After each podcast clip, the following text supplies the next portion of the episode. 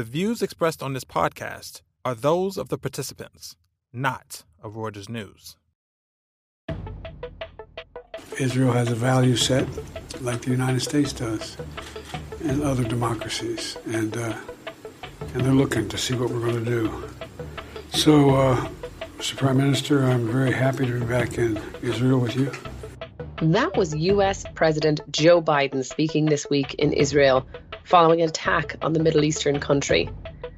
As tensions mount in the region, this week's Viewsroom is looking at what are the various scenarios that could play out in the coming months, and how will this unfolding war affect Saudi Arabia and the United Arab Emirates. Welcome back to the Viewsroom, a podcast from Reuters Breakingviews, where columnists from around the world talk about the big stories of the week. I'm your host, Amy Donlan, coming to you from London.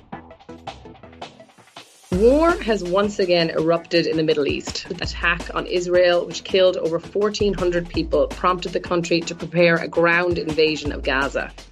But far from being an isolated situation, Middle Eastern powers like Saudi Arabia, the United Arab Emirates, and Egypt have all expressed their views on the situation, while Iran's backing of Hamas could leave it exposed to sanctions. It's a highly charged and complex situation, so thankfully, I have two of Breakingviews' most senior editors with me Lauren Silva Loughlin, who runs the US arm of Breakingviews, and George Hay, head of EMEA, who is also something of a Middle Eastern expert. So, welcome, Lauren, and welcome, George. Hi there. So, a very, a very difficult week, um, and I think George probably it would be best to maybe try and and kind of take a bit of a step back, which is, as I said, it's sort of tensions, you know, war is sort of has been resurrected in in the Middle East, and I'm I'm just sort of curious because there has been better relations with with countries like Saudi Arabia and Israel, and I'm just wondering what are the implications of this Hamas attack on on Israel for a country like Saudi Arabia or or the more sort of ambitious ones like the UAE? Yeah, I mean, like the, the context for this is um, up until um, really quite recently before the attacks, uh, it looked pretty like Saudi Arabia was going to normalize relationships, uh, relations with um, Israel, uh, brokered by Joe Biden, the U.S. president, and the that's a big deal. You, I mean, in a way that it, it, it might seem kind of odd to people outside the Middle East, but like um, uh, pretty much since Israel's uh, foundation in 1948, uh, a lot of the Arab states around it haven't recognized it or don't have proper relations with it. And that's always acted as a kind of destabilizing force. And so, had uh, so you had these meetings between Mohammed bin Salman, the Crown Prince of Saudi Arabia, and Benjamin Netanyahu, the Israeli uh, prime minister, and that looked like it was going somewhere. Um, and had that happened, basically UAE, United Arab Emirates, they did something similar a couple of years ago. Had that happened, that would have kind of created really, you know, a much more kind of stable Middle East with the only kind of question mark over um, Iran. Iran also has a problem with Israel. Um, it also has a problem, confusingly, with Saudi Arabia. Um, so they would have still been a unknown quantity, but ultimately it would have made everything a lot more stable. The the the key strategic geopolitical issue with with um, uh, what happened with the Hamas attacks on um, Israel is that it kind of throws all that up in the air because um, basically the Arab states um, just they have to be they have to be seen and they have to also practice uh, some kind of solidarity with their Arab brethren who are the Palestinians. Now, clearly, what we're seeing with what's going on at the moment is that the Palestinians in Gaza and in the West Bank are not necessarily the same as Hamas, um, and that is rather the issue. But like, if you see what's happening at the moment, um, and literally in the last 24 hours, we've had this tragic attack um, uh, on the, the hospital in, in, in Gaza.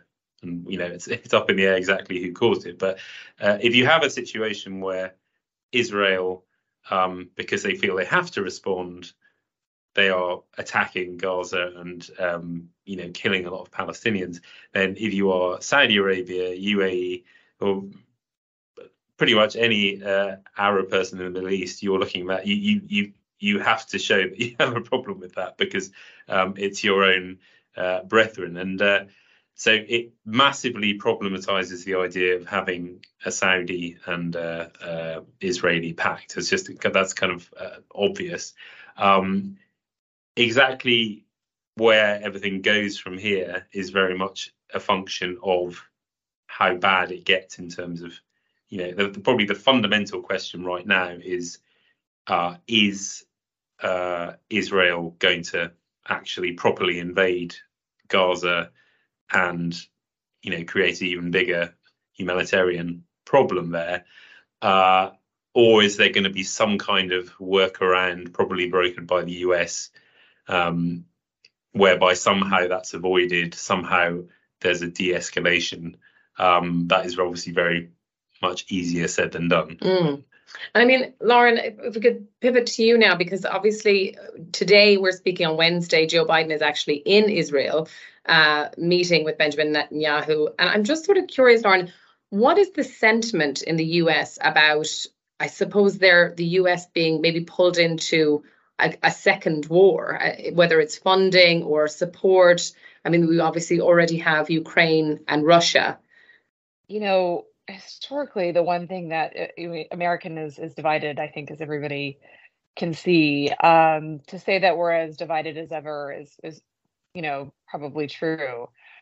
Um, one thing that Americans have always been able to sort of rally together behind, for better for worse, is in fact war. Um, and and so you know will there be support for um, a war in in Israel and one also in Ukraine? Yes probably. I mean you know this week uh, Janet Yellen came out and said that you know we have some you know something like we have enough money or could afford to support b- both which um, of course she would say.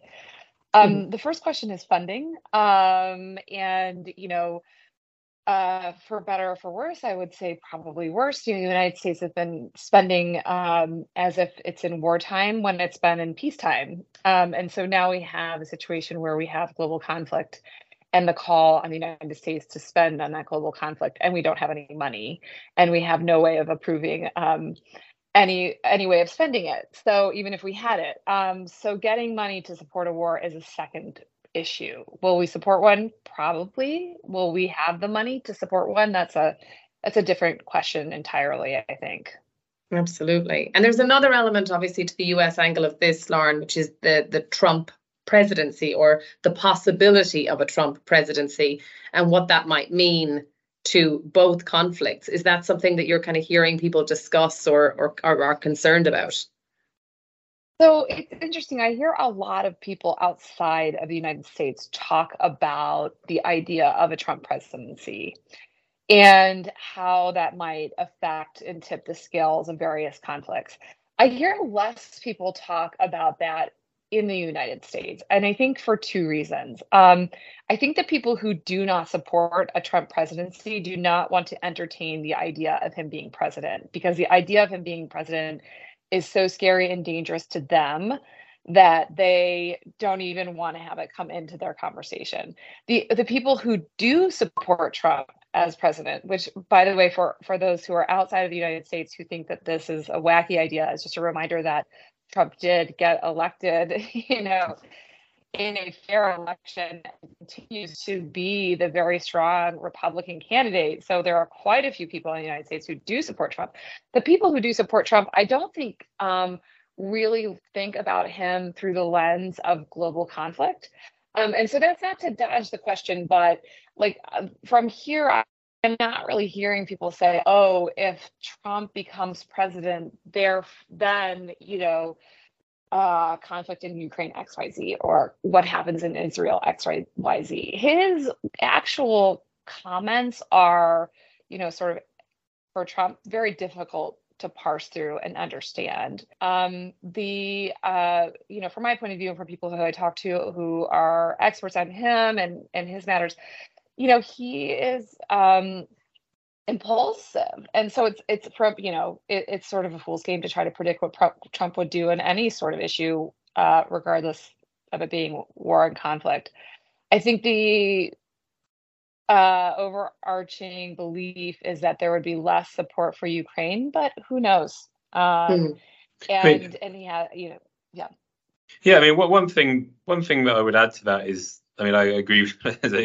who knows what he would do? But one thing that's quite striking, if you look at the Middle East, is that the the strategy that Biden was um, pursuing prior to the hostilities, prior to the you know the, the last week or so, um, is quite surprisingly not dissimilar to elements of the Trump strategy when he was in for the first time, because um, basically the you know the the Abraham Accords, this this this um, uh, treaty to normalize relations between the UAE and Israel, that happened while Trump was was um, was uh, in power, and um, uh, this whole idea of kind of some kind of concord between UAE, Saudi, Israel, some kind of normalized relationship. I don't. That's not completely out of you know, it's not like that's the opposite of what Trump mm. was kind of.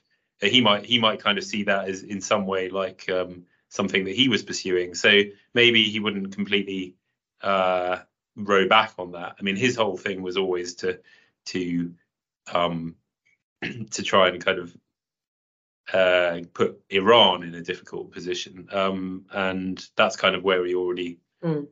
kind of are, or where we could be, I suppose. So mm. I don't know. It, it's it's it's quite difficult to tell tell exactly. Obviously, as Laura's completely right. Who knows what he would do? But um, it's all I'm saying is it's not the complete opposite of what uh, Biden's strategy is not complete opposite of what Trump was kind it's of doing true. before. Yeah, it's true too. And like you keyed in on an interesting point here, George, which I think we could extend to Saudi even, which is like the very complicated relationship that America has had with Saudi. And that's been the case with both Trump and Biden as well. And if you look at the way that they've entered that Trump, the Trump administration and the Biden administration administration have interacted with Saudi, it has in fact been similar and similarly complicated. Yeah, no, I agree. I totally agree with that. Yeah. Absolutely. And George, I mean, this ground invasion, which obviously hasn't happened yet, but there it, it's, it's assumed that it will happen. What are the various scenarios that could play out? I mean, you mentioned obviously that there is concerns in the Arab world about the death of, you know, their brethren Palestinians that that may be civilians. I mean, could it make investing in this region very difficult if you if you have a, a proper like sort of icebook yeah. occupation almost of, of Gaza? I mean, it, it, it it depends very very much on the extent to which it's localized in Israel. Like the ever since this happened on October the seventh, the the kind of the people who cover the region have, you know, the, the, the, the kind of doomsday scenario, the worst case scenario in terms of escalation is to have uh, you know, it, you can just follow the pieces in very kind of logical way. Uh, Hamas attacks Israel, kills a lot of civilians, which they did. Uh, the Israel has to kind of do a massive response reflecting um, uh, the, the, scale of um, that tragedy. Um, that means them going into Gaza, which they may or may not be about to do. Then that creates a humanitarian uh, catastrophe or lots, lots more difficulty than we currently have that means that Hezbollah in the in Lebanon open in some way a second front uh, from the north into Israel. You can even throw in a third front from the West Bank, which is another part that's Palestinian, uh, Palestinian controlled um, uh, bit next to, to Israel. Um, and the doomsday scenario is that uh, Hezbollah, which is kind of backed by Iran, you end up having some kind of confrontation in a direct nature between Israel and Iran, Israel maybe kind of bombs Iranian nuclear facilities. I don't know what it would be, but then you get into a situation where this kind of powder cake part of the world is, you know, a lot of things are happening, and it's not just localized in in Israel. Now, you know, we're in a real live experiment to see whether that actually happens.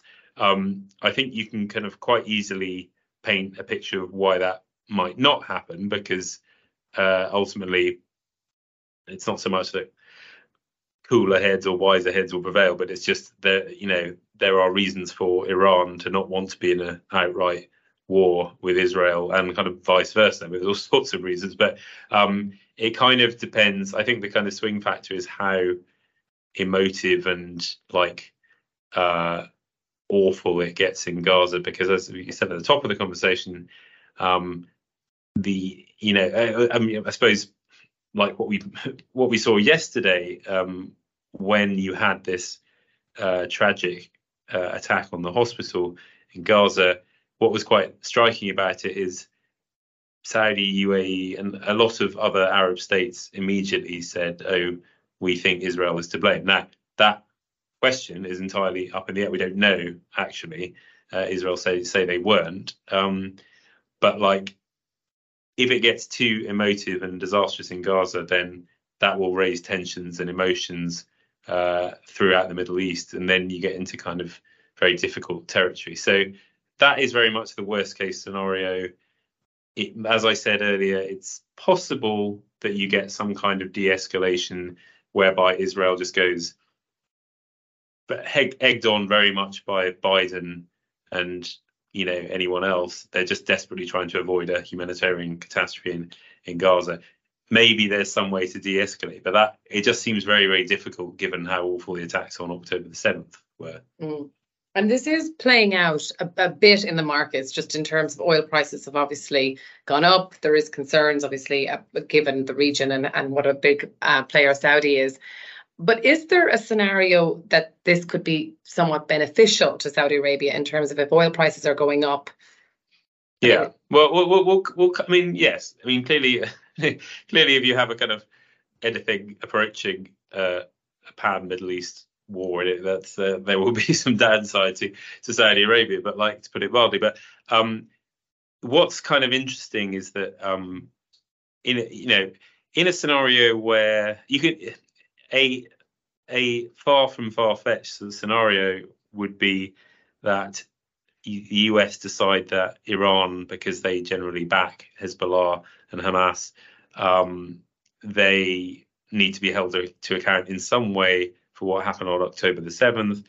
Maybe they tighten up sanctions on Iranian, uh, Iranian oil exports. Um, and in that scenario, um, you know that would clearly take that would take over a million barrels a day off the market. Uh, that would tighten the market. Oil prices would go up.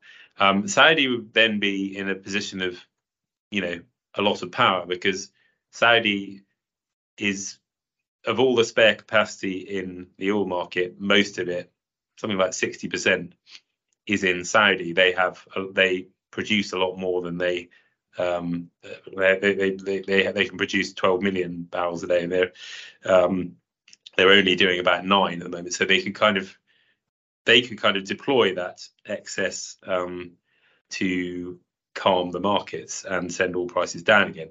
As you point out, they don't really, you know, they they want all prices to be as high as possible. The thing about Saudi though, they don't want all prices to be to spike up to 150 dollars a barrel or 200 and then yo-yo back down again. They they they are quite happy with it in the kind of 90 level it's currently at, and maybe into the low hundreds. But if it gets a lot beyond that, then they would intervene probably. Um, but that's the kind of key. That's the kind of key thing to look for if the US decides to play this sanctions tightening card. Um, the key question, probably the, one of the most interesting questions, important questions, is what does uh, Mohammed bin Salman, the Saudi Crown Prince, do then? Does he help, or does he kind of um, fold his arms and um, allow prices to do whatever they're going to do? And a lot of that, I think, will probably come back to um, how emotive the situation in Gaza is. But it's, I mean, it's very, very complicated. There's all sorts of, there's all sorts of um, uh, twists and turns to come. I would have thought. Yes, absolutely. Um, well, I mean, this is far from over, so I'm sure we will be talking about this again. Laura and George, thank you so much for your time. Thanks a lot. Thanks, Amy. Thanks for tuning in. This podcast was produced by Oliver Tashlich in London. Subscribe to The Viewsroom and our sister podcast, The Exchange, on Apple Podcasts, Spotify, or wherever you like to listen. Catch up with our latest views and much more on breakingviews.com and on X, where our handle is at Breaking